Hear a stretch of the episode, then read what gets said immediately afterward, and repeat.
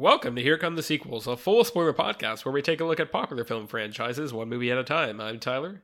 I'm Alex. And I'm Britton. Uh, this week we're doing our, our our big Thanksgiving special. That's true. Gather around. I, And what a cheery, uh, you know, just bright, optimistic film we've picked.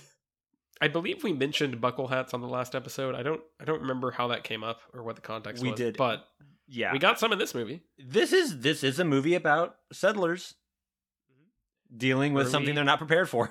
Colonial settlers. Um, Uh-huh, I am sick and full of Dayquil and have been screamed at by a toddler for some amount of time tonight. Uh, and I'm ready to talk about a Robert Eggers film. I think you did actually the most prep work a person can do for one of his his films. yes. Um Yeah, I uh thou thou is right, Tyler, and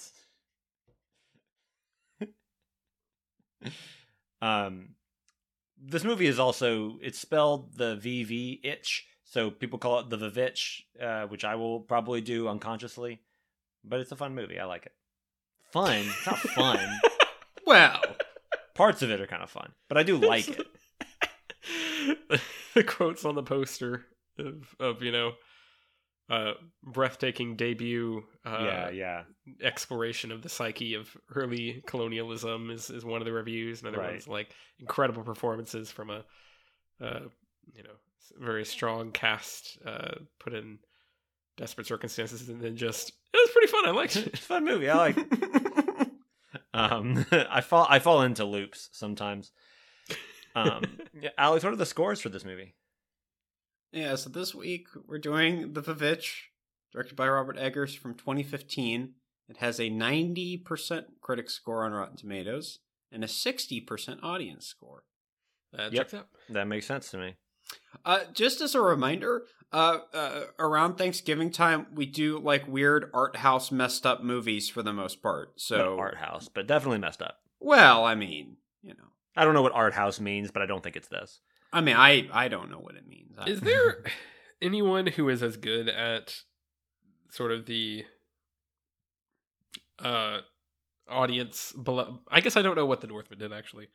I was gonna say the beloved by critics, but like super polarizing audience. I I did see at least for the critic score, it it, it was uncanny. The Vivitch, um, the Lighthouse, and the Northman all have a ninety percent. Oh wow! Oh wow, yeah. that's awesome. that I've not seen that before. The Northman Yeah. and the Northman has a sixty-four percent audience score in 2022 values. so, all right.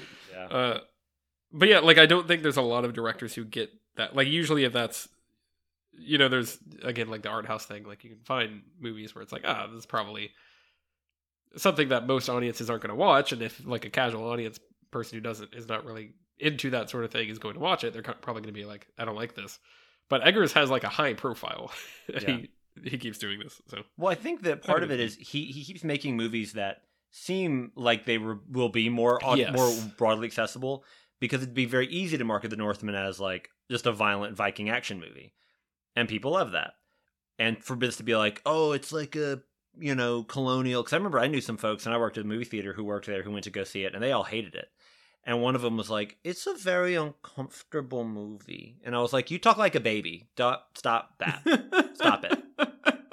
but I, I think it's it's one of those movies where it'd be very easy to walk into this. I think Hereditary had the same experience of like people kind of think they know what it is, and they're not wrong, but they but it's presented to them in a completely different way.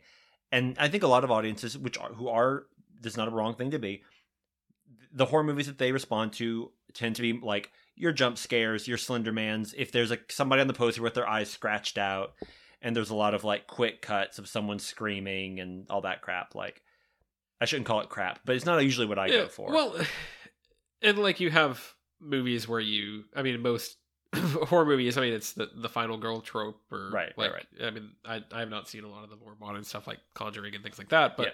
You you find somebody to attach to as a protagonist to be like we're, we're rooting for this person to be Mhm. successful in whatever they're dealing with, and we we want them to like we they they they present as a character you can root for. Where yeah, I think there is one in this. I think that in general with Eggers movies, the characters are a lot more kind of gray and human and Yeah. can be kind of like I don't know what what the the path I'm looking for here is in terms of what I'm hoping will happen throughout the movie. Like I can't even Yeah. project because I'm like I don't know what any of these characters are or if I even like them. Yeah, I think a lot of people go into a lot of horror movies just wanting to like the fun scares. They don't necessarily want a fun horror movie in the way of like a campy, Yeah. crazy horror movie, which I, I that's the other spe- end of the spectrum that I like. Where it's like, no, it's not really scary; it's just nuts. Right. But a lot of those audiences tend to look at those movies as being stupid, and they don't understand that that's kind of the point. Um, like a Army of the Dar- Army of Darkness or something. And then you have a movie like this, which is I, I think a lot of these audiences too go, well, this is scary in a way that that I don't like. This is scary in that it's unsettling and it's dark and it's depressing and it's like it's actually making me confront all these feelings. And something like Slender Man may not necessarily do that. It, it's the much lighter version, like, oh, I'm scared but now I don't. I'm not going home with baggage from from that experience necessarily. For some people, it might. And we I should have think- done a double feature of the Vivitch and Bye Bye Man. yeah, Yeah. really. Um, Wish Upon and is the other one, and uh, Yeah. uh, what's it? The Gallows Now we're talking. friend request. Um, but I think that that a lot of those movies they have their audiences, and again, it's not wrong. But I think that that I weirdly have the flip where a movie like this scares me, but it doesn't really depress me. But if I watched like I, I Slenderman or something, th- those movies would depress me because they the look of those movies is so usually so just bleak and grimy and like just kind of gross and there's no real like there's nothing that I've seen in, in the ones I've seen to like hook into cinematically or or aesthetically or atmospherically and in this or Hereditary or Midsommar yes it's very upsetting but there's something that I that makes me very happy about it in the way that it's made and in, it's something very attractive about it even if it's not like this is not necessarily a pretty movie but it's a very attractive movie I think. It's a great looking movie. Um and so I, I- I think that's part of it too is just what what you want out of a horror movie which you can't it's not a wrong thing in that necessarily but yeah, i don't know. I, I don't want to come off as snobby and putting people down for liking certain types of movies or anything because that's that's not fair of me.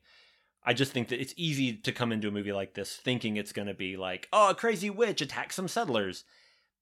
And it's not really i mean it is that but it's that in a much more for want of a phrase realistic grounded Yes. way Well, I think it's interesting just because uh, you know I I don't know the like the context of A24 like its Yeah. inception and then like its growth, but this to me just in terms of like pop culture feels like this was one of the big ones where it's like oh A24 they make like yeah the more serious like the the super like well thought out like horror films that have a lot of artistry to them Right. and they just kind of give them to these auteur filmmakers or just people that that may be up and comers but they have like a very distinct vision and it's not necessarily something that all audiences are going to like.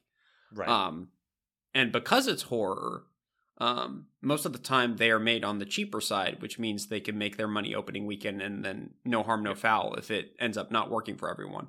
yeah. Um, so I, it's interesting just kind of looking at horror films because we don't look at them that often. Obviously, we've looked at some like the bigger franchises, um, and we've looked at, at a couple smaller films. You know, Bone Tomahawk is, is half Yeah, western, half horror. You know, It- it's basically a western film until it turns into a horror Right. film, Yes. right? yeah Um, but but like this, it I, I don't know. Th- this to me just it feels kind of like a big turning point in terms of like mainstream horror films. This like it feels like one of the big ones, like this and Hereditary, and just Yeah. like the films around like 2015, 2017 of like starting to turn people and being like, no, there's other types of horror. It's Right. not just found footage or um you know cheap jump scares like that Yeah. type of thing there Ga- are pan- gasping in a tank top like right uh, like but there is more you can actually do with this genre and yeah yeah i i really kind of like that and i hadn't seen this until fairly recently um Well, I think a lot of people would append those things to Slender Man and Bye Bye Man and whatnot. As like, oh well, this is a here's a metaphor for all this other stuff, and it's like you're kind of intellectualizing something that can't really support those theories, but you're not really prepared for these movies and what they're Yeah. doing. Not that I am myself. Sure. Um, but yeah, and, and I, I think now maybe it helps because there's a little more awareness of what A24 is. Mm-hmm. It's a little more of a brand. It's a little more of a meme, which is stupid. Um, it's a little more of a of a known entity, and so that might help people qualify themselves a little more before they go to see an A24 horror movie. So like, well, I know it's not going to be this per se. So yeah, At least this one, um, from what I remember, like it was fairly honest with the advertising. sure. Um, because because the other big one I think, and I I think it was A twenty four. It comes at night, Oh sure, yeah. where it's like everyone thought that I was like about a ghost or something. Like something was supposed Yeah, to yeah. show up, and then like it's not that at all. Right. Um, I, and I haven't seen the movie, so I don't know. Um, but you know, like the the, the Vivitch and it follows as well. That's another one Mhm. that kind of like. It, this was like a very interesting time for horror movies, and just in terms of like changing the landscape of it. I don't know. Its time and place is interesting to me. yeah. No, I agree. So Britton, have you done the synopsis yet? I have not. I have not. Well, there we the, go. The synopsis for the Vivitch, which reads thus. In 1630 New England, panic and despair envelops a farmer, his wife, and their children when youngest son Samuel suddenly vanishes. The family blames Thomasin, the oldest daughter who was watching the boy at the time of his disappearance. With suspicion and paranoia mounting, twin siblings Mercy and Jonas suspect Thomasin of witchcraft, testing the clan's faith, loyalty, and love to, to one another. There's also another son uh, who's very, very good. Um, the, my my my son, I will say, is named Sammy. Uh, and this is the second time this has happened to me where a baby disappears. The beginning of uh, a a uh, what I don't know what you call it. Not basically, I'm thinking of the leftovers. Yeah. Uh, Yeah, literally the first scene of the The leftovers is also a child named Sam Uh, disappearing from a car seat during whatever happens in the leftovers. I haven't finished it. I don't know. See, this Um, is this is where me watching something in advance of everyone else comes in handy because I reached out in the, the, the group chat and I didn't want to spoil what happened because I you know, normally like if you guys haven't seen the movie I don't want to Yeah. give like too No. many spoilers but I was like Tyler just the opening 15 minutes are rough buddy just, just you know just It- take it at your own pace Yeah, I mean, it's really, it's basically like. So this is actually something I, I want to get into right away because I think it kind of sets the tone for the movie, and I'm curious what y'all thought. Because I did like it, uh, and I think I want to talk about this in relation to stuff like because we've done both Hereditary and Midsommar, and I responded to Midsommar a lot better than I responded to Hereditary. Similarly, I think something like this hits me more. I, I'm more in, immersed in something like this and more like invested in something like this than Hereditary, and I want to talk about why that is. Um, but it is interesting because the movie basically, yeah, it has the scene early on. Uh, Thomasin's playing with uh, her brother and you know playing peekaboo, and then he disappears out of the basket. She's like, "What in the world?" And then we we see that there is a witch who has taken him. We don't really see anything, but it's clearly using him for some sort of ritual, Yeah. sac- sacrificial ritual to do things. There's a Um, beautiful there's- shot when she looks up from the basket and you just see like one little like twig of grass or something shaking and you kind of hear footsteps. Um Yeah. after the baby disappears. It's fantastic. Um, but yes, continue. but the, but we see like it's like oh there is a witch right. there is a witch no one else is seeing this this isn't like a hallucination from anybody it's like there is a witch the movie is telling us there is a witch um i thought that was really interesting to immediately establish that because i think it could have gotten away with not showing that. And i'm kind of curious this this might tie into some of the other things the movie's trying to do um because the other like the next time we see the witch is uh the young boy who we'll talk about goes into the woods and, and encounters her um in a particular form uh and that's like well into halfway through the movie if not farther. Um and so like there's a there's a while where they could have played it as is there a witch Yeah. like what it, it's an interesting choice because it, like dramatically that i think would be the the uh the way to do it is to be like, oh, what's what happened? What's the mystery? What's going on? Right. Um, and then have that play that way for a while until we get to that reveal. Where I think really up front, the movie's trying to make you. I I guess it's almost the movie is making sure that you know what's really happening, um, because that sets up the dramatic stakes and the fact that everyone starts turning on each other when you're like, "No, there, there is a witch, yeah. y'all, like, f- figure it out." yeah. Um, it's a really interesting, and, and kind of I think immediately shows that the movie's not really made to. I mean, like the movies you're talking about, Brent. It's not really made to entertain. It's it's more made as a like artistic endeavor, um, which again is not. I mean, it's two different two different reasons to make a movie, um, and it's it's one is going to work a lot better with general audiences than uh, with like hardcore film buffs who are interested in, in kind of a new challenging experience. I can't wait to watch Napoleon and find out which one it is. Do you guys hear there's going to be a four hour cut of that movie that comes out on That's- Apple? Does Ridley Scott have a four hour cut of every movie? You really want to watch a four hour cut of Alien Covenant? I'm I'm not. I'm just assuming it's out there. That's, that's, I'm assuming if you went to him and were like, "Hey, yeah, he's not Do you have a four-hour- it. He's investigating. yeah, like, do you have a four hour cut of? I don't know what what's what's the last Matchstick the last. I was gonna say the last duel Oh yeah. or uh I can't wait for the four hour cut of House of Gucci. yeah, like it's. I think Four it's hour out there. cut of a good year. Uh, I think the Uh, man just likes filming things, and he just keeps the cameras rolling, and that's what he does all year long. I also I'll I'll I'll, uh, I'll I'll just say this and then we can move back to the movie. I'm sorry. Um, he I I was also reading like some quotes because he's doing Napoleon uh publicity stuff and um he was talking about like oh I think it's really interesting that in the span of Martin Scorsese going from The Irishman to um Killers of the Flower Moon I've made like four or five films. and I and, and Brag my- away, Ridley. and, and my first response was, "Yeah, but were they any good?" wow. I liked the last duel. House of Gucci was fine. I don't remember what else he made. Moving on. Um, I do. I I'm sorry. like Ridley Scott just being like, "You can't keep up with me. That would be like Don't if, even try, Marty." if like one of the guys, if like the like a like a a manager at like a single McDonald's went to a five star restaurant in their city and were like, "Yeah, okay, I see what you made. I just think it's interesting the time it took you to make that foie gras. I made thirty hamburgers. To, to be fair, You just don't have the volume, guys. I just To be don't- fair, yeah, okay.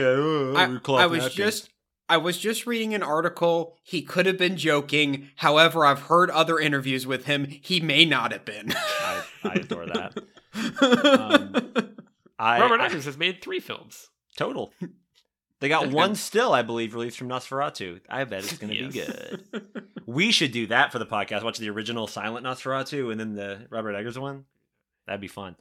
Um, anyway, I think uh, Tyler, to to answer your your prompt, I think that what's interesting is I was reading about how Eggers kind of wants a lot of the movie to be open to either interpretation. That is it a wit? Is it literal or is it brought on by I, paranoia, isolation, and how isolation makes you go mm, uh, uh, start start hallucinating? Rotted crops are affecting their perceptions of things. You know, all all this other business. But it does open with a fairly clear thing. The movie is very clear about Thomasin is playing peekaboo, and then the baby's not there anymore. Then we see a witch do the ritual with the baby. So, and like you said, we it, it's not like it's not cut in a certain way where we're like, oh, is is this a story Thomasin is making up? We don't know where. We just know that Thomasin walked off with the baby and then reported the baby missing. Like Right. we see that she didn't do anything, and so I, it's hard for me to find. There are plenty of things in the movie that you can read as, well, which, is this literal or figurative? Um, but then opening, it's pretty. I, I don't really know how else to read those scenes. Um, I I personally do read the movie as being literal. Um, the other version, the other way might be sadder, but that to me is th- this one is scarier to look at it as, as literal. Um, and uh, yeah, I, I do kind of I do respect the movie for if if that's the intention to just be like, here you go, there's a there's a witch, and this Yeah. is gonna get ooky. Yeah, I, I feel like in some movies that we talk about where uh, things are much more straightforward, um, sometimes we complain about like how information is doled out. It's like, oh, you gave that away too early, and that makes this Yeah. dramatic beat later not work. Um, one of the one of the big examples I could think of is um, in Rise of Skywalker. They do the whole fake out with Chewbacca dying. Yeah. And then literally the next scene, it's like, no, he's not. He's not dead. Kids, don't you don't need to cry anymore. You're fine. And then like 45 minutes later, our our heroes realize, oh hey, he's still alive. Yes. And it's like that that Yeah. that does not work with just pacing like a Yeah, big movie Nothing like that. about this achieves anything. But I, I do agree. I think this is done purposefully to create that dramatic irony. And when Thomasin is getting, uh, you know, called out by the twins, th- they're, you know, claiming that she's a witch.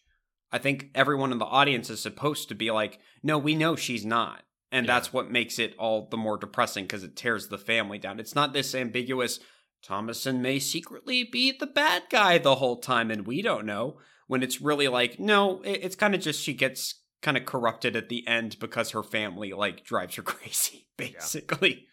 Um, I don't know. I, I feel like all that stuff and just the conflict that occurs in, within the family, I don't think that would work quite as well in terms of just audience investment and being in Thomasin's shoes. Well, I think again, it, it is is the goal to create a mystery, or is the goal to create the, the tension of a mystery, or the tension of dramatic irony? And I think that's Right. what it's going for. Um, yeah, I will say I, I really this is I think was Anya Taylor Joy's debut movie, um, or, or one of them. I, I really like that this cast. This is something they used to do a lot more in older movies, but everyone in it has like an interesting face, and I don't mean that as like a condescending joke. I mean these are these are very distinct looking people. Like Kate Dickie and Anya Taylor Joy and uh, uh, Ralph Ineson. Like these people don't look like other actors, which is cool. Right. Like I know Yeah. exactly who they are. And Ralph Ineson's also got that fantastic voice. I don't know where my accent went when I said that, but he's got a tremendous voice. Um, he was the Green Knight in the Green Knight, and Kate Uh-huh. Dickie was Guinevere in the Green Knight. Obviously, they're both on Game of Thrones too. Yeah. Um, and Anya Taylor Joy was in Thoroughbreds, and that's it. But I really just liked watching this this movie of like, yeah, you cast like a bunch of specific looking people who are all really good. I'm enjoying this, and the kid who played uh, Caleb is the older boy. Um, I think Harvey Scrimshaw is the kid's name, the actor. Great name, Fantastic name. brilliant name. That kid's really good in this. Uh-huh. And apparently Ralph Ineson was the one who handled most of his directing because he like has kids and like was coaching him with the acting and stuff. Uh, it really paid off because I thought that kid was terrific. Like the scene before he dies when he's like convulsing and shouting up to to Christ and then he starts panicking and everything. Like all of that, I thought was just fantastic. which is uh, the, the fantastic monologue that he has but Yes. it's even it's all the more depressing because on the one hand you're watching that scene and you're like oh he's he i mean you can tell like oh he's about to die. Yeah, um and within the logic of the movie you know he's talking about like oh jesus is saving me. I'm gonna go up to Mhm. heaven. And you're like well at least he escaped this situation right. Uh, but then they immediately go, "Oh, that could have been the devil speaking through him. Like the devil will lie and trick you." And I'm like, "Oh no!" I'm beginning to understand why it what didn't feel good to live in Puritan New England in the 1600s. Yeah, no, I. The acting's just it, it. It's all the more incredible to me just because Robert Eggers' whole thing is like, I want it to be period accurate. Yeah. I Yeah. want the dialogue to be period accurate. And I love the little note at the end of the movie that's like, yeah, this was pulled, oh, like, so much of the dialogue and a lot of the situational stuff was pulled from, like, records Yeah. of like witch hunts and just like various documents from this time period. I'm like, okay, like he does his homework and like for what could be a just stupid throwaway horror film, obviously this isn't. He's going for something else. Yes. And so like the fact that he puts in that homework, it's like, no, you can you can it emanates from the screen. Oh, it's yeah. great. one that is subtitled "A New England Folk Tale" is Yes. somehow f- scary. Yes. but like it, it just feels so lived in and all the actors I, I don't know if it was if they did like a ton of rehearsals or like what the Yeah. prep work was like for something like this but like they're able to get their mouths around that dialogue. Like it it all works. I did have to have the subtitles on because sometimes I just Yeah. did not know what they were saying. But that's yeah, I spent a lot of time going. Well, if they hadn't kicked him out with their pretty white collars, Jon Snow. Um, Britton, you, took a second to adjust out of that uh, facial expression yeah, it was. to let yourself down easy. To I no, I it's so, the dialogue's so natural. Um, I would I would love for Eggers to just be paid to do like a movie about Shakespeare putting on a play because I just want to know like what would that what would that have been like uh, I. I trust you to figure out the dialogue here. What would that have sounded Yeah. like? I want to know like how but also, there's a Wendigo. played too. yeah, sure, sure. There's. I mean, they got fairies and stuff. Fairies, creepy, you know. God, oh, I bet he make a, if he could make a, like a, fairies. I don't like when people do horror remakes of sweet things, but if Robert Eggers wanted to do a scary Midsummer Night's Dream, that I might be down for. Yeah, yeah. Um, Um, but yeah, it is. It is really well done. I, I mean, I think everyone in, in it is really good and like gets moments to shine.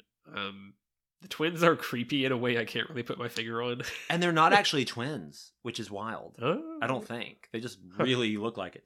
No, oh the- yeah, they're not. Yeah, just looking at the are- actor credits. Yeah, Yeah, the twins are creepy, and like when they're all gonna do the prayer over Caleb, and neither of them can remember the prayer, and you're like, "Are you are you being are you just kids who forgot something, or are you being like brought over?" And they just kind of evaporate, right?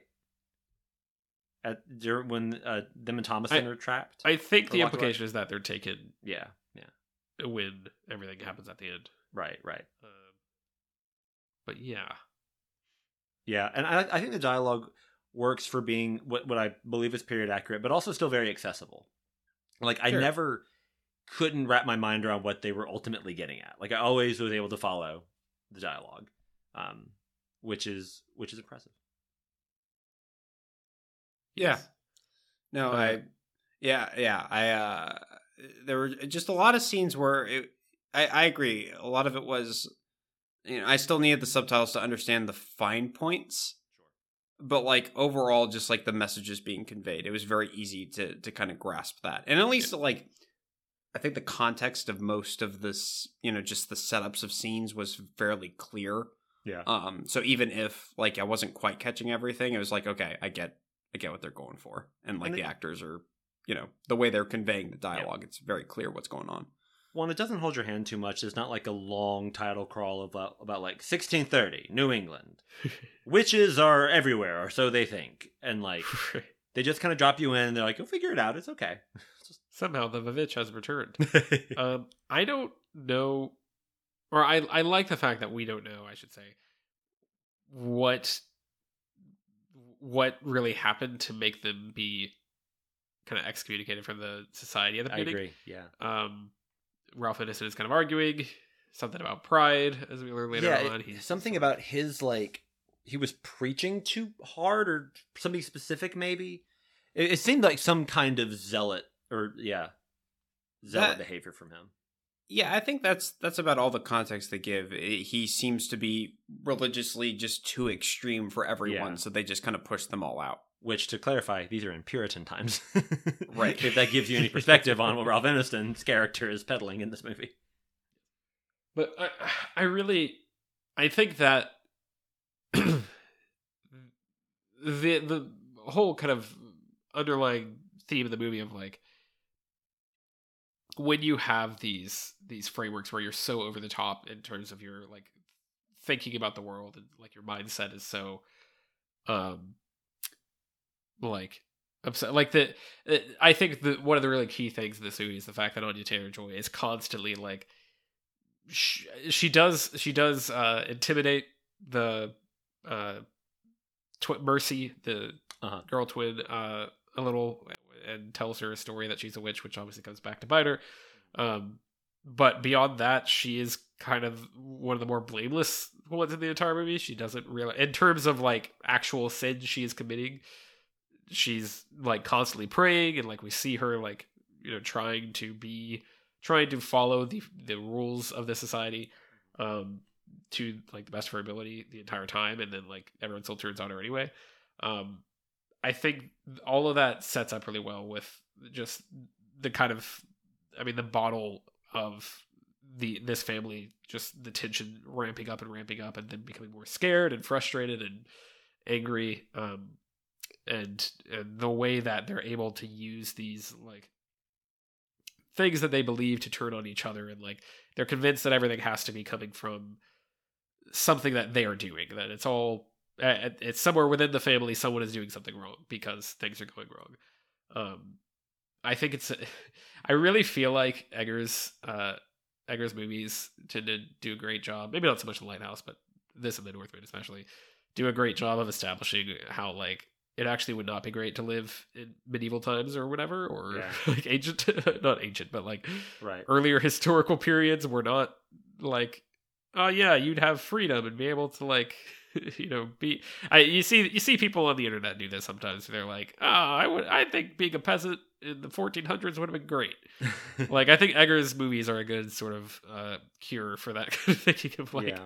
here's a very period or a very uh picture accurate i don't know what word i'm looking for there a very accurate portrayal of this. And it is kind of horrifying and like the way that i mean the when you look at a movie that sh- that is about the witch trials or or something like that you would think like oh this is about uh the everyone going after somebody who's not really doing anything wrong and yeah, they're just not conforming. there's there's like a, a the whole thing about how they you know maybe have I don't know I, I think it's it it totally subverts any idea of what you would normally do with a story like that to instead be like there is a witch Yeah. there's an actual witch and people still turn on Yeah. this random poor woman who is not actually doing anything wrong They shouldn't have put sin in her name. It's right there. yes yes um and also uh she plays uh a t- time warped version or or or meld of I don't even know what you call it. And last night in Soho, she she ah. plays alongside Thomasin McKenzie, which is weird. That's true. That's Oh, true. yeah. I just kept yeah. watching the whole movie wondering why she didn't just get the sword out of the other dimension like she does in New Mutants to kill the witch. Okay, I thought that was going to lead into like a Super Mario's brother movie reference, but you led it in a better direction, and hmm. I'm happy. Well, the for Super it. Mario's brother movie would be the Luigi movie, and he's already That's in right. the Super Mario Brothers movie. and I'm I'm like 99 percent sure Anya Taylor Joy is not in that one, but I don't know for sure. right, right. Is this her best performance? I don't know because she's given a lot of good ones.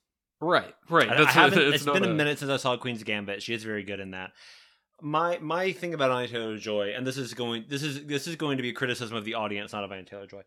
I think that a lot of audiences tend to regard interesting looking people who are visually fascinating as being more talented than they are because you like looking at them, therefore they must be talented. This is why I think Timothée Chalamet is overrated. I'm not telling a joke. I think that, and I think that's why a lot of French movies from the 70s are so beloved. But um, ironic considering my recommendation from later this year, this is this week. Today, God, I can never get the time right. Um, we can cut this part. Point being, Never. I think Anya Taylor Joy is a very specific looking person. She's got this huge dark eyes. She's very old Hollywood in that way. Yeah. You know, she's very fashionable and everything. And she it's very, very easy for a director to say, We are going to give you uh, a role where we're going to put you in a lot of very specific clothing with hairstyles, and we'll get you to pose in a lot of ways, and we'll call that the performance. Anya Taylor Joy is talented enough to give a performance. And I and I think Queen's Gambit drifts towards that a little bit occasionally, but she's still very good in Queen's Gambit. And I think she's very good in this. I, I think Anya Taylor Joy is a very, very good actor who sometimes I think people just kind of stop at, well, she looks this certain way and she looks great in all these clothes and she does all the posing. And so therefore I'm convinced that she's giving a performance. Only Anya Taylor Joy actually is. I just don't think people people always see it. Um Yeah. depending. And I think that she is in this. Um, I haven't seen Last Night in Soho or Northman yet. I haven't seen the menu yet, but I definitely want to get there. Um, yeah, I think she's great, and I think she is really, really good in this, especially for like, if not her debut performance, a very early performance in Yeah. her career. Like, Yeah, just from what I've seen her in, I think uh, both the menu and probably Split would compete with this. From Oh, what I remember, Uh, okay. yeah, because she she is she is kind of the dual protagonist, I guess, in that movie. It's, it's a little, Sure. a little weird. She she shows up in a lot of things where like it's just I, I think she selects projects very well in a way Yes. that like she pops up in things and you're like, oh, I, I think that's a cool thing, and she's in it, and I she's li- good. just Um, said that, I was like, was she on the bear? And I was like, no, no, no, she wasn't. But she should be. yet. Yeah, that would be Um, great. See, n- this is one of those cases where it's like you're going to will it into existence, Yeah. and it'll be a good thing. Yeah, well, yeah. Oh man, she's killing that. um, So no, I, I, I- I think she's marvelous in this. yeah, I, I think she does a really good job with the. Just, uh, I mean, again, talking about the fact that we know that she's not at fault early on in the movie, and just Yes. seeing her being totally depressed about the fact that this, that she was the one who was in, in charge of her brother when this happened. Like, the, I think all of that totally comes across in her expressions. Um, obviously, again, the dialogue she does a really great job with. Um, going along with that, I really like kind of the the path that the relationship between Thomasin and her mother Catherine takes. Yeah. Cuz I like Catherine obviously is very hung up on like she kind of blames Thomasin for what happens to the baby. Yeah. But I like how at a certain point just with all the craziness that goes on, like she kind of starts to let it go and is like trying like trying to Yeah. you know mend the fence um i like how she's just not n- catherine's not just like cartoonishly evil towards her the Yeah. whole movie um obviously it takes a turn at the end because everything just goes nuts Yes. um but i like it, it felt like all the relationship building throughout the movie even though people were just like turning on each other left and right all of it felt realistic it felt like oh these are just people that are stuck in a horrible situation and they just have no idea what's going on Yeah, I would like to see Kate Dickie play uh, a woman who just gets to be nice and friendly to everybody for the Sure. whole thing. She's terrific in Game of Thrones, but that character is is out there. off Um, her rocker yes Yeah, so it would be it would be, it Oh. would be good. I do think this though. movie. I I- yeah, I, I agree, Alex. I really like the. I I think it, there's a really smart thing this movie does where somewhere around halfway or two thirds of the way through, there's kind of a turn where all the pressure goes back on the dad. All the pressure goes back goes Yeah. back Yeah. on Ralph Ineson, um, and then that kind of totally reshapes the, all the relationships and like Kate Dickie has this monologue where she's like, I never meant to be this way. I just like I never wanted to leave England, literally. Like I just I I I don't like the direction we've taken. Um and uh Ralph Ineson sort of doesn't he's just like, I'm gonna go d- d- do the crops. I'm gonna go a- sell your cup. Goodbye. yeah, I- like it just leaves. i'm gonna Um, chop wood to get my aggression out because this is the only thing i can do that satisfies me yes and there's a great like uh, again i think the way that it packs all these characters together and then has them start to just feel the tension and, of them being in the situation and then like having those be very like traditional family insecurities of like the dad feeling like he's not doing enough and then Thomasin calls him out and yeah says the all you literally all you can do is chop wood. Like you're bad at everything else. Um and the fact that he feels it all unraveling um and we but then we also see him like praying uh when uh, we see him kind of through Anya Taylor Joy's eyes where he's praying uh because he feels like it's all his fault and like none of the characters really they all feel like they're doing it wrong and they don't understand how to fix it and they're also frustrated with each other. It's it's it's such a like upsetting experience but it's i think a very human uh devolution of this family um I'm, I'm sorry to drag ridley scott back into this How dare but it was bound to happen um uh, Britton, if you want to bring in a Chicago Med reference as well, like at any time, feel free. Um, if you've got one.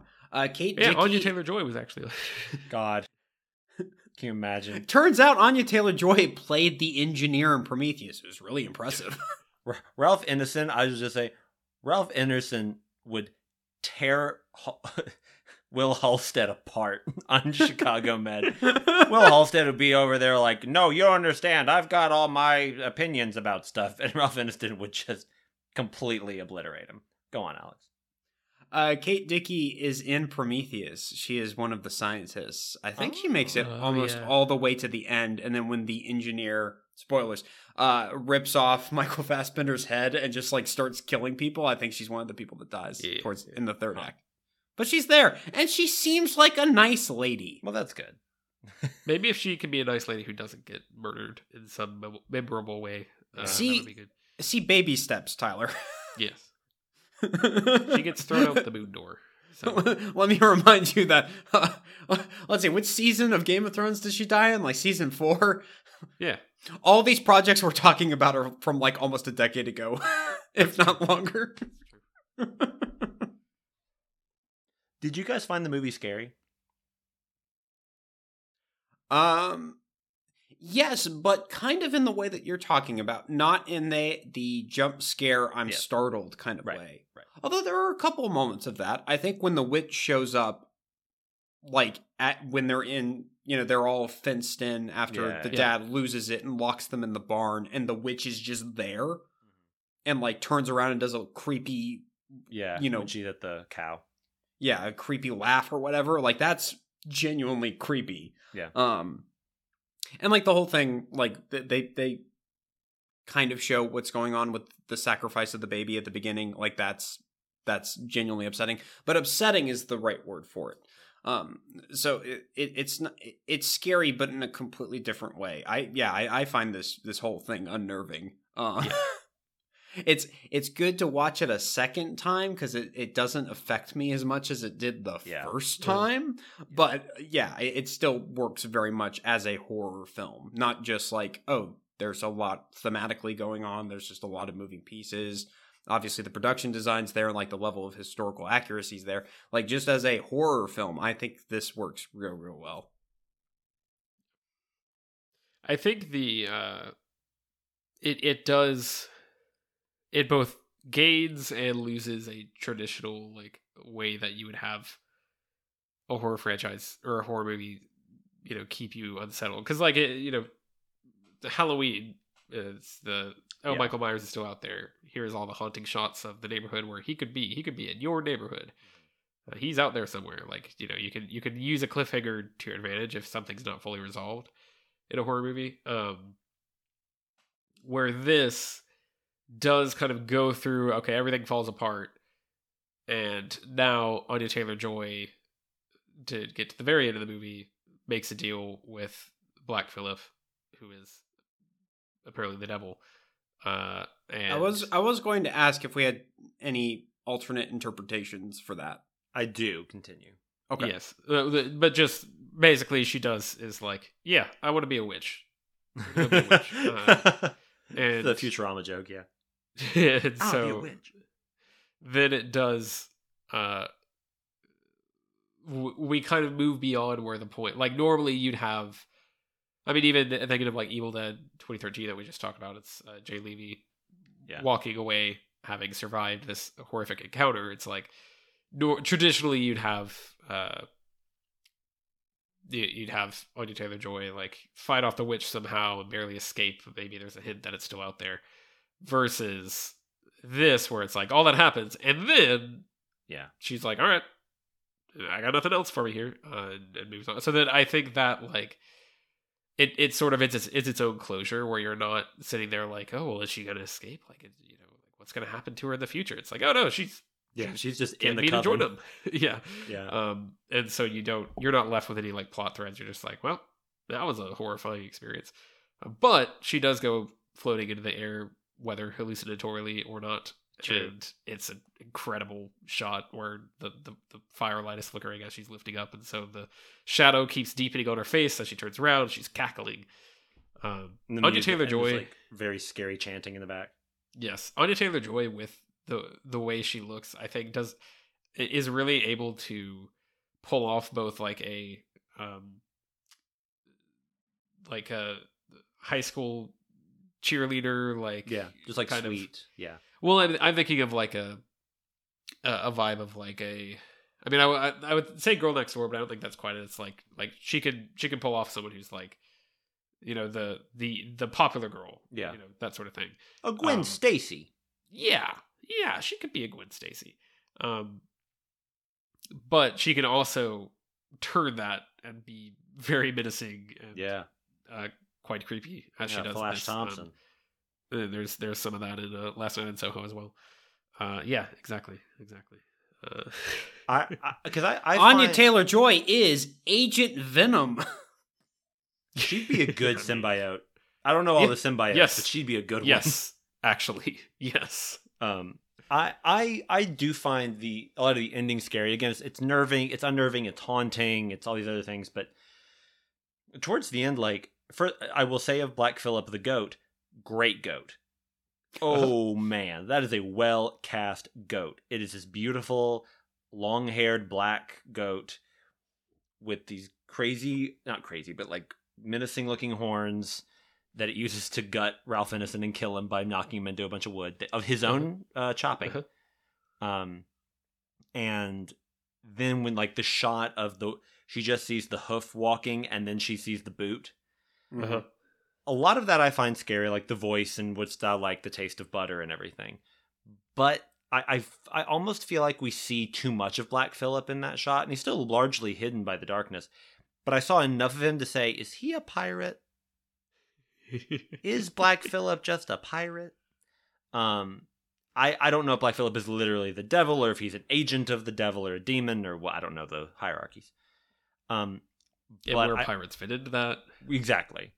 Uh, are they a sort of splinter group? Uh, but I, I do think that th- that stuff is is very unnerving because it is the confirmation of everything, and it is the no, she is now giving over fully to this extremely scary idea. And then when she's going into the woods and you're hearing the sound in this movie is fantastic. The sound mixing and everything is very, very Yes. effective. The the gutting sounds of Ralph Ineson getting stabbed are very effective. But then like the way the the, the women chanting in the movie is mixing in with the the the score, which is a sort of ethereal chanting, vocal like choir Mhm. uh, music coming in as she's walking through the woods, and then you see all of these women just like you know dancing and convulsing and thrashing around a bonfire. And one of them has a staff, and then you see them start to float. Like all of that, I find very like that because I think because it's shot at a distance as well until you get the really close ups of Anya Taylor Joy. It shot at a distance, so it is kind of like, what if you were walking in the woods and you saw this? It's almost not presented like, oh, it's a movie. What's going on in the scene? It's like if you were just if you got lost one day, that's what you would see, and that's very very frightening to me.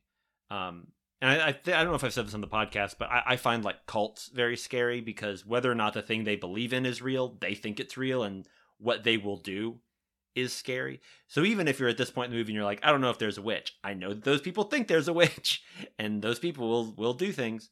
Um, so I find all of that very effective. I again, it, it- scary is is an odd thing to break down, but but I, I I think this movie gets pretty gets pretty close to it. I think if I watched it like the first time I saw it, it definitely hit me. But I also watched this movie with the lights on this time around for the most part, uh, except for the ending because I think the movie is is fairly grounded for for what it is. That it it takes a very grounded look at. Okay, let's all take this as literal that there's a witch. How would that look? How would that play? How would that sound? Yeah. let's do it. uh, Caleb's whole subplot about being attracted to his sister and then getting sucked in by the younger attractive witch um, freaked me out. well, okay, here's my read on that. I don't think that Caleb is literally attracted to her. I think it is sure. his you know he's getting to that age and she's literally the only you know woman of that age Right. it, around and so i think it's more the curiosity because he's only ever looking down her shirt and not like uh, an 80s comedy but just kind of like noticing her and i think if anything that's supposed to show us how susceptible he'll be because when the witch appears Right. to him she's older than than thomasin but as this like buxom little red riding hood uh romance novel cover basically Yeah. um and she's seducing him and and i really when she kisses him i think it's staged right because it's very creepy and then very quickly becomes like it's creepy just long enough before it shifts into actual like whoa movie stop this because then you see the hand which is an old uh, like an old witch's hand grab the back Right. of his head and you're like oh she's not kissing him she's like sucking his soul out um Yeah. so I, th- I think they play that the right way of like she's seducing him but it's a child but she's a monster okay Yeah. yeah. so that all that all worked for me and, I, and I, it is still uncomfortable but I, I think it's all played that caleb is having a more innocent experience of that it adds to the overall discomfort of the movie but Yeah. that's how i read it Well, then it, it, it kind of feeds back into Catherine's paranoia and distrust of Thomasin because she's like, "Yeah, were you seducing him? Like, what what have you been corrupting? doing?" yeah Yeah, um, yeah. It's just I, I don't know. It, it's just a really well thought out, and it's just really well executed. Like all of the details matter, yes and yet it somehow still has, even if it's a light air layer of ambiguity. Like it's Yes. still like I don't know. It's just it, it's really fascinating how this is his first theatrical movie. Like I don't like it, It's- it. yeah This feels like somebody who's had like twenty years of experience. You know, yeah when you set out to make a 93 minute movie you cut the fat Uh, and sure. you just you make it all count it works or, Yeah. or it, it can work out in this case it did. I, I do think the movie is just shot very beautifully. Every shot of because they're in like a clearing, so every shot of the tree line into the forest is very haunting, and it's always. I, I feel like maybe it's not always, but I feel like it's very often slightly panning up the trees, give the slight sense of foreboding and scale. It's not just like a flat, static shot. Um, there might be some. I, I could be inventing this, um, but I, I, I there, there's every scene of the movie, there's always a sense of like something could go wrong very quickly. Uh-huh. I don't know that it's going to be that a witch shows up, but like there's always something unnerving about any any given event in the movie that you're always a little on edge, and I think that's a tough thing to to manage in a movie to manage the tone like that. Um, I, I will say in terms of people, because I know this is kind of a thing. So, some people have like a golden rule of like if a if a animal gets harmed in a movie, I I I do not accept the movie. I reject it. Mhm. Um, we do see a dog with its guts hanging out. yeah, yeah. it's a brief shot. It's a brief shot, but it you you can It see is it there. Spooky There- rabbit too, or a hare. Yeah, I was gonna say this movie makes a rabbit spooky, and I'm like, how did you do that? It li- and it's literally just putting the camera on Yes. the rat. It's Yeah. not Like- like You're right. I am scared of that rabbit. it's not like yeah contorting it at all. It's just like oh the pupils. but it but it keeps like showing up in weird places and um there's a really great setup and payoff where with talking about the dog and and that scene is that uh the rabbit is kind of what sets off Thomasin and Caleb and the horse all getting separated um but uh earlier the they're trying to call for the dog's name is Fowler I believe um, and they're trying to call for it, and it only responds when Ralph Ineson uh, blows his does like a a whistle for it, Yeah. uh, some sort of hunting technique whistle, um, where you you know you put your fingers in your mouth and you make a make a, a really loud whistle. I mean, Caleb can't do it, and so then that's part of how he gets like stranded Yeah. in the woods. That he he's trying to call for the dog, and we've already established it, it doesn't really respond to anything except that. Um, I really like the how that whole plot line unravels uh, of them going tracking in the woods, and dad sold the silver cup for uh, hunting traps so that they could survive the winter. They're like maybe trying to catch the wolf. Um, I don't know. It, it it all I think gives a lot of really interesting texture to the part of the movie before things really go off the rails. Yeah. Um, and yeah, it is upsetting that both both the uh, the dog and the goats, the other goats, we see them mutilated towards the end of the movie. But I, We I don't see think what happens to the horse. yeah, I guess the horse just goes off and meets Harry Styles probably and uh, Patton Oswalt. yeah. Um, from Eternals, Your favorite movie? Alex. Do you see it? I look. I, I mentioned Ridley Scott multiple times. I had to know this was coming. Yeah. Uh, I invoked Uh, Ridley Scott. Harry Styles is sure to follow. um, but I think you know it's Harry Styles is Napoleon. we, were, we were probably closer to that than we think. Um, Um, yes, probably. I think- jumping from Harry Styles as Napoleon to baby sacrifice. I think uh, much like the the the baby at the beginning, it's like it's not done gratuitously. It's not Yes. like shock value. I mean, it, it, it's shock in the sense that it's like this is the world. This is this is what they're dealing with. This is Right. where they're at. Um, I think similarly, that's how like, that, and I almost kept.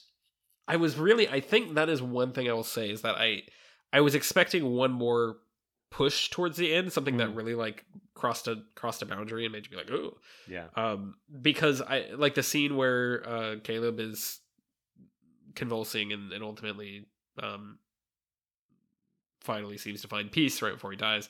Uh first he does throw up an apple that is rotten, and that's very Yeah. creepy. Um and he does have like the way that the the scars the witch left on his mouth are set up is is also pretty upsetting. It's like this this ring. Um almost it doesn't look very natural. It's it's strange.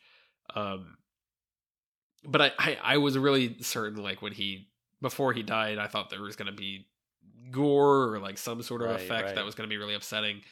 Um, I, I kept kind of waiting for something to tip because it felt like that was gonna happen. I think the closest closest it ever really comes is, um, I mean we see the witch in the in the shed at night or wherever they are, uh, but doesn't we don't really see much of that except the aftermath, and then uh, when the dad gets rammed by Black Phillip, see that as well.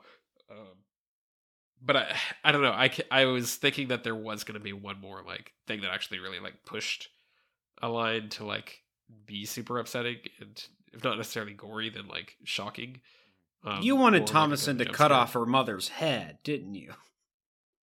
Sure.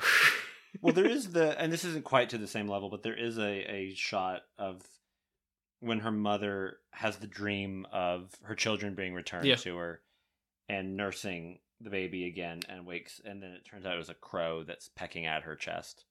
Yeah. Um, which isn't, excuse me, crow, but it's not. It's not. It's not quite as as extreme or, or, or gory. It's more like unnerving again. Yeah. Well, also in terms of like things seemingly being a bit more literal, um, because you you do get kind of the the morning after that happens, and uh, the dad gets up and walks away, and you can see Catherine's Yeah. like she's still got her um clothes on, but like there's a, a Yeah. red spot on her chest. Um and it's like, oh, that that that wasn't a dream. Yeah. Yeah. Deeply upsetting. It's it's just a lot of things that are upsetting. Um, and I think, it's, eh, and I think that is the tone of the movie is that there's not really anything that's supposed to be like. It's not really going to get you with gore. It's more just like the implication of like, here's some blood, Right. here's some guts. It was Yeah. pretty, you know, that's bad. Um, but it kind of leaving a lot to the imagination. But I, I was kind of expecting at least one moment that would that would shock me a little more. And I think maybe that's just like expectations going in from what I'd heard about the movie. But Sure. um, she does she does hack at her mom's face because her mom tries to strangle her because at the very end she is like, "All right, it was you. Yeah. I was right." That's You're a witch. like, "No, Everyone else is dead. Yeah. Gotta be that, you. That scene of her like stabbing her mom in the head basically could have been a lot more gruesome. Yeah. Yeah. Than it is, um, which I was I was grateful that it didn't go too far. There's a, a great shot of of Thomasin when she is being led by Black Phillip when he finally is like, "Yep, I'm here." She walks to the edge of the barn. It's a wide shot, and you see she's facing the goat, and then the goat just walks into the barn. It's very spooky. Yeah. I was gonna say just uh I do feel like this movie is far or, uh, above my my uh intelligence level. Um but just like I, I think it's interesting like the moment where she stabs her mom um and like she continues to attack her she's like uh, the the drops of blood are just Yeah. like landing on her face and it's almost like she's getting like baptized into witchcraft um by doing that Mhm. I don't know. Like I said, the movie's far smarter than I am. Like this is this isn't like my confusion last week with Birdman, where I'm like, "Do you really know what you're doing at the end there?" Mhm. I'm gonna assume that it does because the filmmaker is smart and everyone there is is like top of their craft and knows what they're doing. Um, but this one is a lot more like, oh, I can tell they're doing smart things, and it's just a way above. It's way above my pay grade. I just work here. I, I feel like it it ultimately because I mean the the story of the movie is basically that uh a woman is driven to witchcraft because she's in a community that is so obsessed about the possibility of witchcraft that they don't they just like immediately accuse her anyway. And it's like, well, if you're gonna accuse me, I am, or tell me that I am, I might as well do it. And it is like I was thinking at the end of the movie, she goes and she like I kept kind of waiting for the movie to just end after she kills her mom and was like, where is it gonna stop? Um, and she like goes and lies down on the table in the the house and just like sleeps for a while.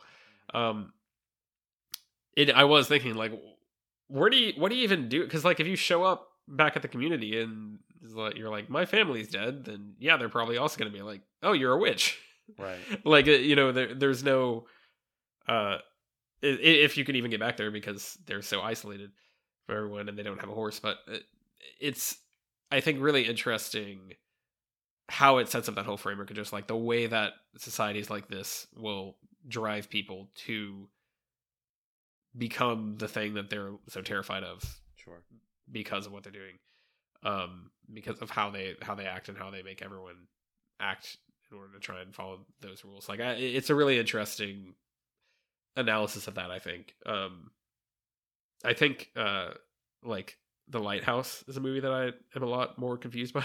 Sure. I'm, a, I'm a lot more like this one. I think I can. I feels it feels mostly like that's what they're going for, and I think there are a lot of like again we kind of talk about this with Birdman, like film theory uh approaches to it to try to be like here's my head canon. And it's like I don't I don't I think I think the whole idea of the movie pretty much is there regardless of yeah what details you might try and take away, or if you think that they are hallucinating some of it. Like it's all pretty much there. Um, in one in one framework. So no, yeah, no. I, I I agree. I think it is, and it's fairly straightforward. I think it's just just it's not laying it out as obviously as other movies do. But yeah, it's like a witch corrupts a family in her woods. like yeah, is the even simpler version of it. Yeah.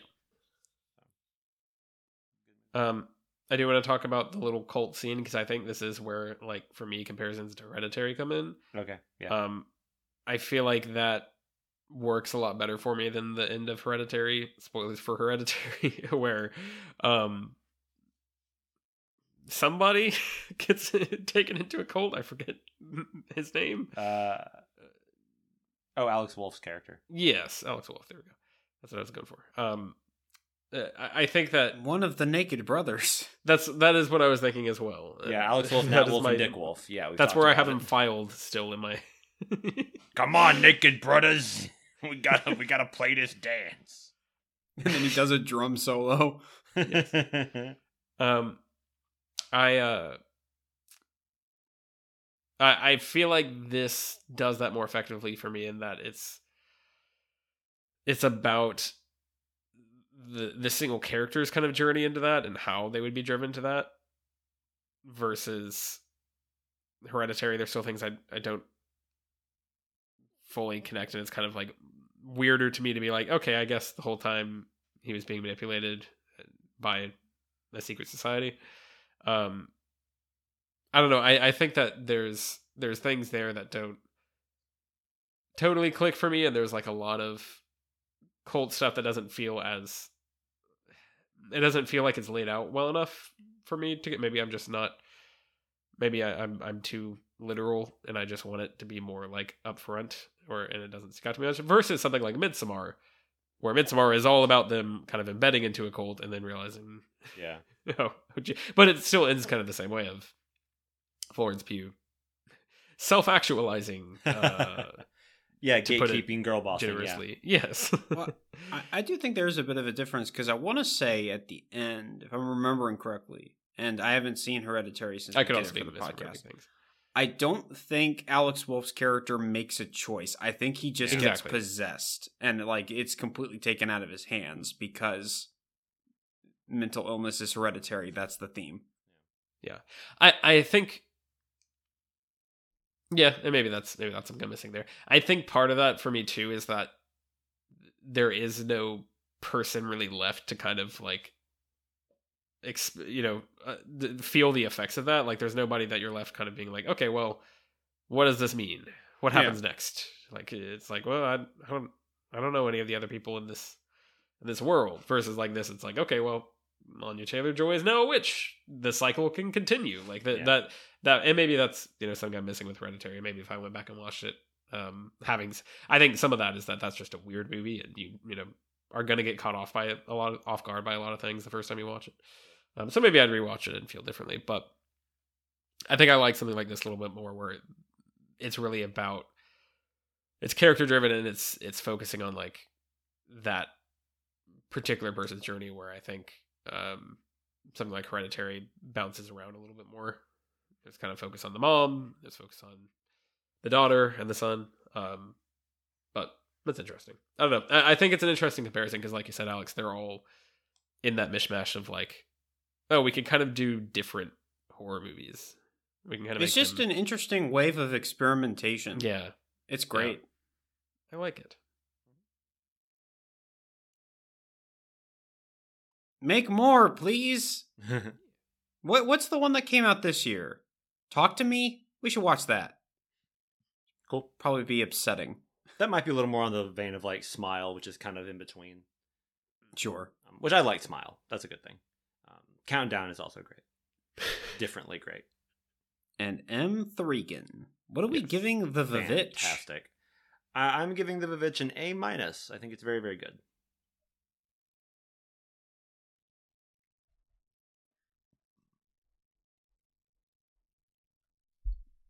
See, I'm in an interesting place because I want to give it a flat A, but also I can't think of anything I I found wrong with it.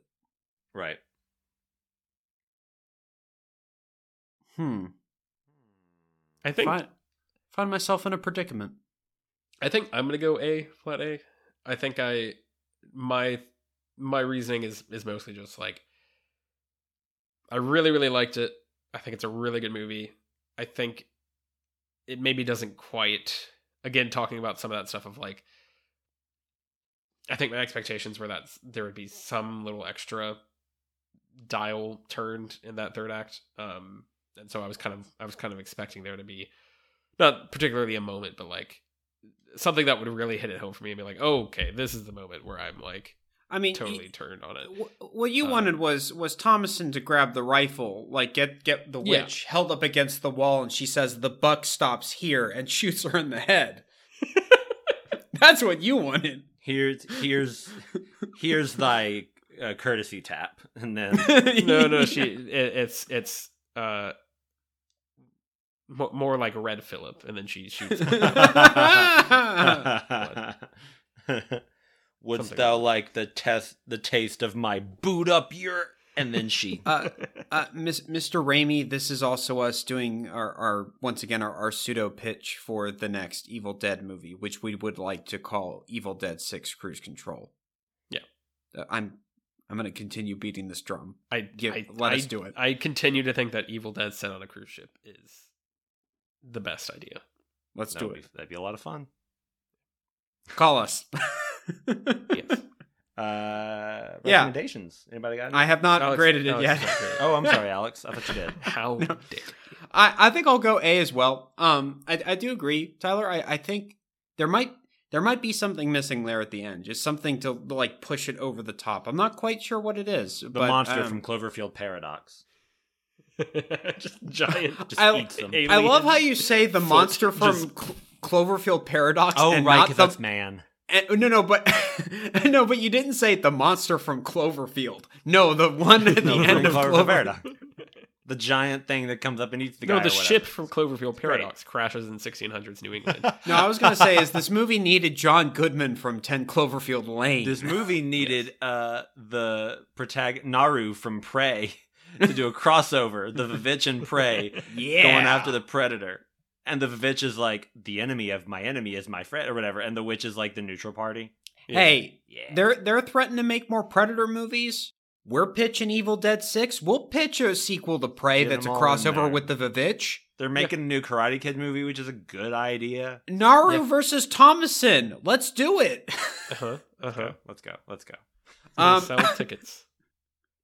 I will. I will match Tyler. I will match your A. I will. Here yeah, we go. That that that that works for me for right now. And and It- subject to change. I could watch this again in a couple of years and be like, never mind. This is like one of my favorite horror movies. I think it's it's close to that arena of being one of my favorites, but it's not. It's not quite Yeah. in that. and I yeah. and I think the, in terms of like a debut, I mean, it's incredibly impressive in that. Yeah. way. I, I think that's what I, that's almost what it's like. Um,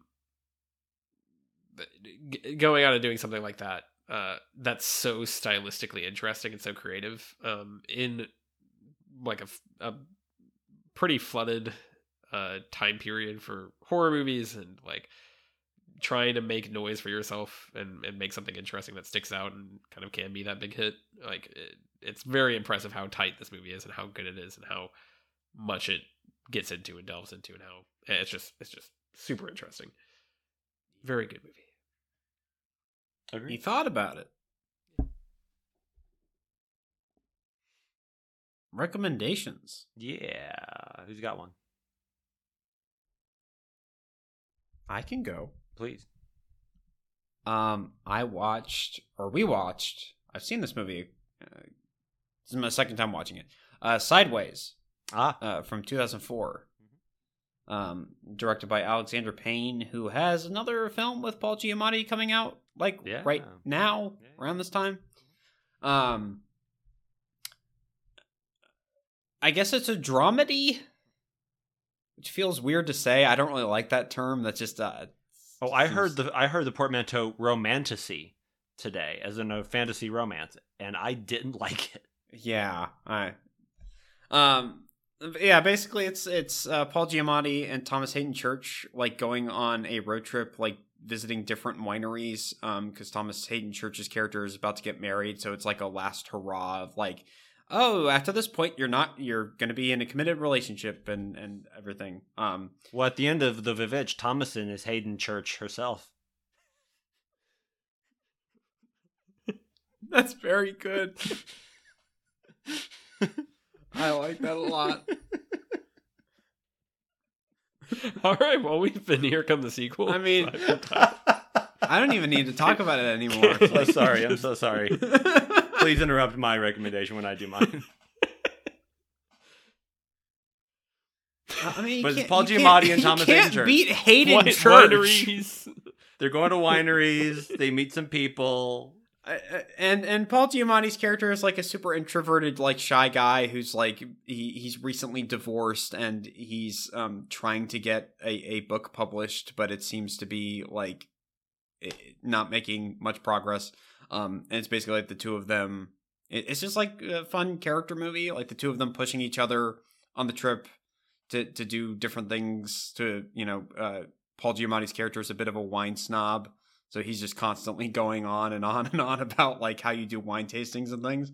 Um, and Thomas Haden Church's character is like, no, you need to like meet someone on this trip. Like y- you've been out of the game too long. Get back in it. Um, and then explores their relationships with the women that they find um along the way. Um, yeah, it's just uh, it's just really interesting, and I I, I like.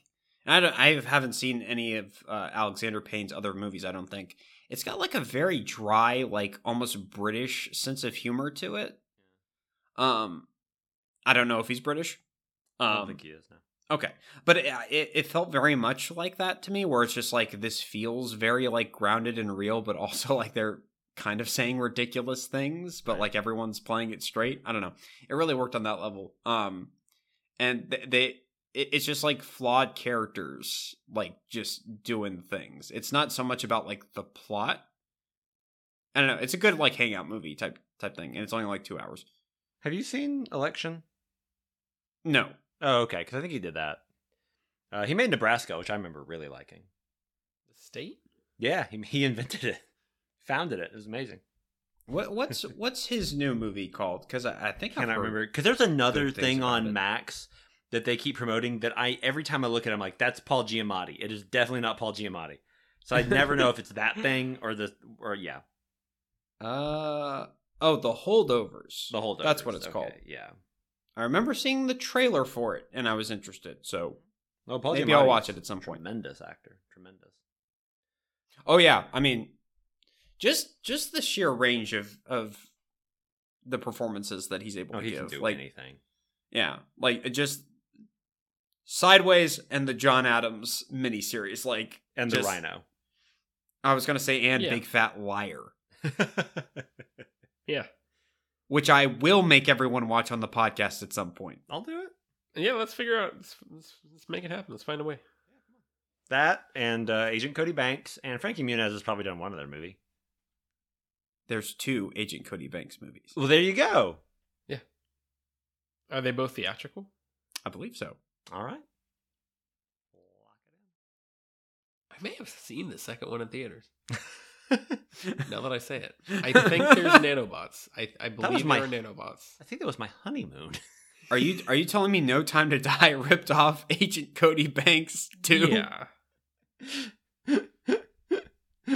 Because That'd be would be really good. Sam Mendes Yeah. like, uh, uh, not Sam Mendes. Who directed that?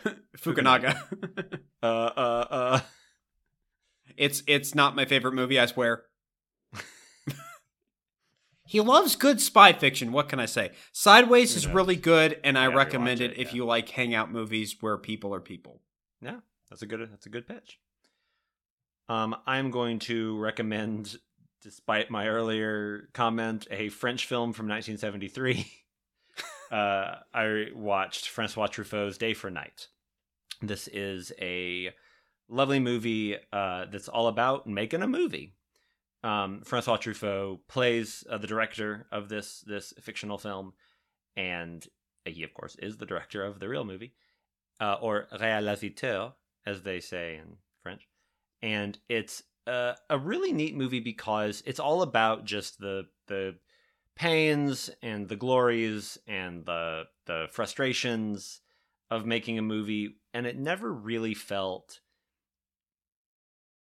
so uh, celebrating as to become like self-congratulatory or annoying of like I get it movie's the best thing on on the planet and if you make a movie you're basically a hero. Like it never goes that far. But it also doesn't go so far the other direction as to be so disenchanting that it becomes cynical. Um it's not disenchanting. It treats it much more like yeah these people are going to work and they're dealing with like oh we, this person can't remember their lines or oh wait the this you know stunt rig isn't working out. Wait how are we going to do how, do you got the camera? Like that kind of stuff. Um it's very very grounded in that way. It's shot very beautifully. Um it's interesting just watching you know a director. I always find it interesting to watch a film set in a movie because i'm like is there a bigger film set behind the camera we're looking through? Like at what point are you using the same boom mic you know? Yeah, do you Um, have to like double up on the equipment? Exactly, And suddenly, like, the production budget doubles because you literally have two times the stuff? precisely precisely. So all of that always kind of baffles me. Um the performances are, are very good. The only people i recognize in it are truffaut and jacqueline bisset plays the the lead. She's stunning. Um the lead of the movie uh but it's just a really it's a really neat movie that i've heard touted a lot in in you know like it's a criterion movie and all this other stuff but um yeah i quite liked it i think it's an interesting movie about movies that that celebrates it without uh putting it too high on a pedestal um, and that is Day for Night. And now that I've seen Day for Night and Alex has seen 400 Blows, we just got to get Tyler to see a Francois Truffaut movie. Um, and then Uh, we'll all have one. Is is Jules and Jim? Is that a Truffaut movie? Maybe? Uh, Let me check real quick. Um, yeah, just real quick. Uh, you know, yes, 400 Blows is the only Truffaut movie I've seen, so I, I know I know cinema. Um, but one of the things that I, I really appreciate about his style is kind of what you were saying, Britton, in terms of like tone. It doesn't feel like it's leading you one way or another. It just Yes. it's not like emotionally manipulative. it's very presentational. it's very observational Yes. in the way that everything's presented, and I, you know, it's just it's refreshing. yes, agreed. Um. Oh yes, Jules and Jim, 1962 French New Wave romantic drama film. oh, Tyler. Tyler, uh, our friend uh, Peyton Reed knows a little bit about the French New Wave. Maybe we could call him. Set before and after World War One. All right. See, Oh. see, the thing is, uh, uh, but but not during. So there's a cut where they're all just like, "Well, that happened." what? See, whoa. Jules and Jim should be a movie that I have seen because uh, it is there's a big old like movie banner in uh, Tom Cruise's apartment in in Vanilla Sky of Jules and Jim. I see. I feel like this is a thing that I because I latch on to things like this. This should Sure. be something that I, I I should have seen. I was like, Alex, you know, Churches is a really great band. I think you'd like him. You're like, I don't know. And there was one poster in Freaky, and he was like, I got to listen to this band. I, I will say if I do hear a, a song in a movie and it really catches me, like I, I do that is Oh, kind of too. how I 100%. Yeah, Hundred percent. I do like churches. By the way, Great. I love it. thank you for the recommendation. You're That's very welcome. Discovered them. You're very welcome. Terrific. Tyler, you got anything? Terrific is also what I Uh, call Tyler. Spill that tea, Tyler. Yeah. I'm trying to figure out what Mississippi Mermaid is. That's a trick one. How did we- I really hope that's a Truffaut movie. It is. Yes. No. That, Okay. Really? I'm like, I'm on his filmography. Okay, I'm like, all right. Tyler. Let Tyler- me find the movie.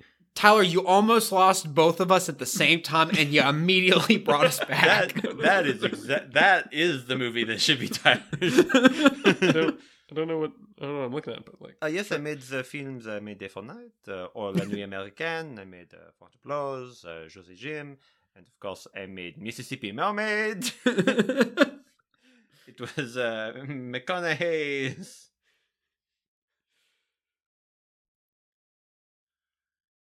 oh boy. Anyway. Um, it was remade in 2001 as Original Sin, starring Angelina Jolie and Antonio Oh, wow. Banderas. What? Uh, why would you rename it? Yeah, this What- is perfect. Catherine Deneuve's great. How dare you? Um, I They thought that people wouldn't think it was a real movie. um, It was I have- purely it was purely for marketing. Yes, yes. I have a couple of recommendations. Um, one is the comic Ice Cream Man, um, which is uh, I've had the first fun hardcover on my shelf for a little bit after seeing a bunch of recommendations for it, um, and feeling like it would be up my alley. Uh, and basically, it is a horror comic uh, about a very creepy ice cream man who uh, is sort of corrupting a small town um, in like the Midwest and uh mostly it's it's it's all kind of anthology but it's also there's like an, an underarching storyline that like continues at least in the the first volume what i've read um continues to kind of ramp up and there's kind of more interesting stuff going on there behind the scenes um definitely appeals to me as you know the very like lynchian idea premise um and it's just very well done. Art is fantastic and creepy and gross uh, a lot of the time, and done very well. Um, I know it's written by W. Maxwell Prince, and I do not remember who the artist is off the top of my head. I'll have to look it up. Um, but uh, yes, it, it is quite good and quite interesting, and I, I think more people should be aware of it. Um, I forget who publishes it. I see it on my shelf. It is Image. I think it's Image. My eyesight's bad. I can't tell if that's the image logo, but I'm pretty sure it is. Um, so cool stuff there. Um, and then also, uh, Defunctland, who is a channel that I recommended before, put out a video called. Oop, I lost my phone. A video called "Journey to Epcot Center: A Symphonic History." Um, it is a entirely non-narrated documentary uh, where the Kevin Perjurer, the guy behind Defunctland, worked with a composer to make a full score to score this basically like entire uh constructed solely from like footage photos um there's some, there's a, a handful of reenactments uh, that are like very kind of like straightforward and, and not you know overdone or anything like that uh, just to like fill in fill in spots um but like it's it's a totally just like visual only with the symphonic score uh documentary of the Wow. basically the construction of Epcot the Disney World theme park from or the section of Disney World from uh, the death of Walt Disney to the completion of it, and like what you know how that how the vision kind of changed. Um, and it's super interesting, like incredible creative swing that you don't really see in YouTube videos. Um, Funkland I've recommended before. Usually they're a little bit more like uh, they're they're always great, but it's it's usually a little bit more like here's a documentary. Here I'm talking through like the things that changed throughout this time. They did one on the Wiggles recently. I don't know if I recommended Nice. that, but like that's that's like a this is about the Wiggles or about the Wiggles theme park ride that ends up just being a backdoor documentary about the Wiggles. Um, but like this one is it's totally a different swing. It's incredibly interesting. Um, really cool experience and I would highly recommend you go check it out if that sounds up your alley. There's also like a really cool like companion guide that like talks about the actual uh well like give some more historical detail as if you know there was a narrator so you can get some information there like give some notes on like here's where I took a little bit of creative liberty and here's where like this is exactly what happened. Um and it's it's it's very well put together, extremely interesting project. I think he'd been, he'd been working on it for a few years. Um and I would highly recommend anyone go check it out. That sounds cool. Yeah. Um, also, the nanobots are in the first Cody Banks, Okay. be aware of that. Duly noted. Um, if you want to find out if I recommend the Mississippi Mermaid next time on Here Come the Sequels, you can find us uh, through regular podcast apps. You can find us online at herecomesequels.blogspot.com. You can find us on Twitter slash X at Here Come eight eight at HCT Sequels. Um, we're on Blue Sky at Here Come Sequels for some reason. sure. Um, and you can email us at herecomesequels at gmail.com. I don't think I've really gotten many emails recently, and I'm disappointed in all of you, every one of you. Come on, guys. That means you- holidays. Need You you listening to this right now, send an email. Pull over. Joseph's actually sent a few. I've not I've not reviewed these memes. Um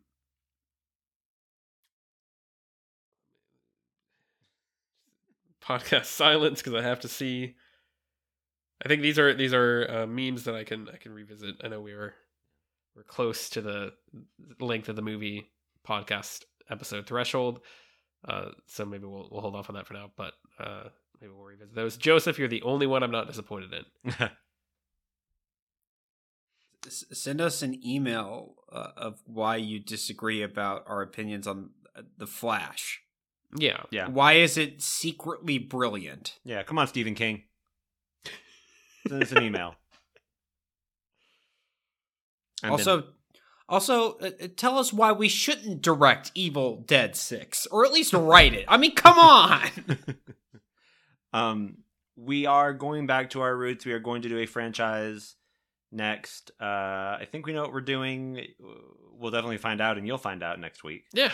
Um, before to kind of lead into the holidays. Um, it'll be fun. Going Um, back to our roots, I guess, is technically correct, but also I vehemently disagree. Roots in the sense that we're doing a franchise. we we got we've got big plans, and none of them include direct or uh, not directing. None of them include. They do include directing because we're gonna direct Evil Dead Cruise Control. Yeah. Um, but uh, none of our plans include uh talking about Indiana Jones before the end of the year because we're treating ourselves. yeah, that's true. That's true. No matter Uh, what, we are treating ourselves. you can look forward to we're done we're done there's too there's too many movies this year too many of them we don't want to talk about um or we already talked about it and we didn't want to uh it's all the flash's fault uh we're not dealing with it until next year You know, that's sometimes future here come the sequels problems You know, sometimes it's that time of year you need to, to think about and really consider everything around you, the people in your life, everything that you've been up to, all the opportunities you took, some of the stuff you missed, and really decide what you're thankful for. And you know what I'm thankful for? Kraven got pushed back. It's not our problem this year. I've been Alex. I've been Britton. i've been tyler and you're living deliciously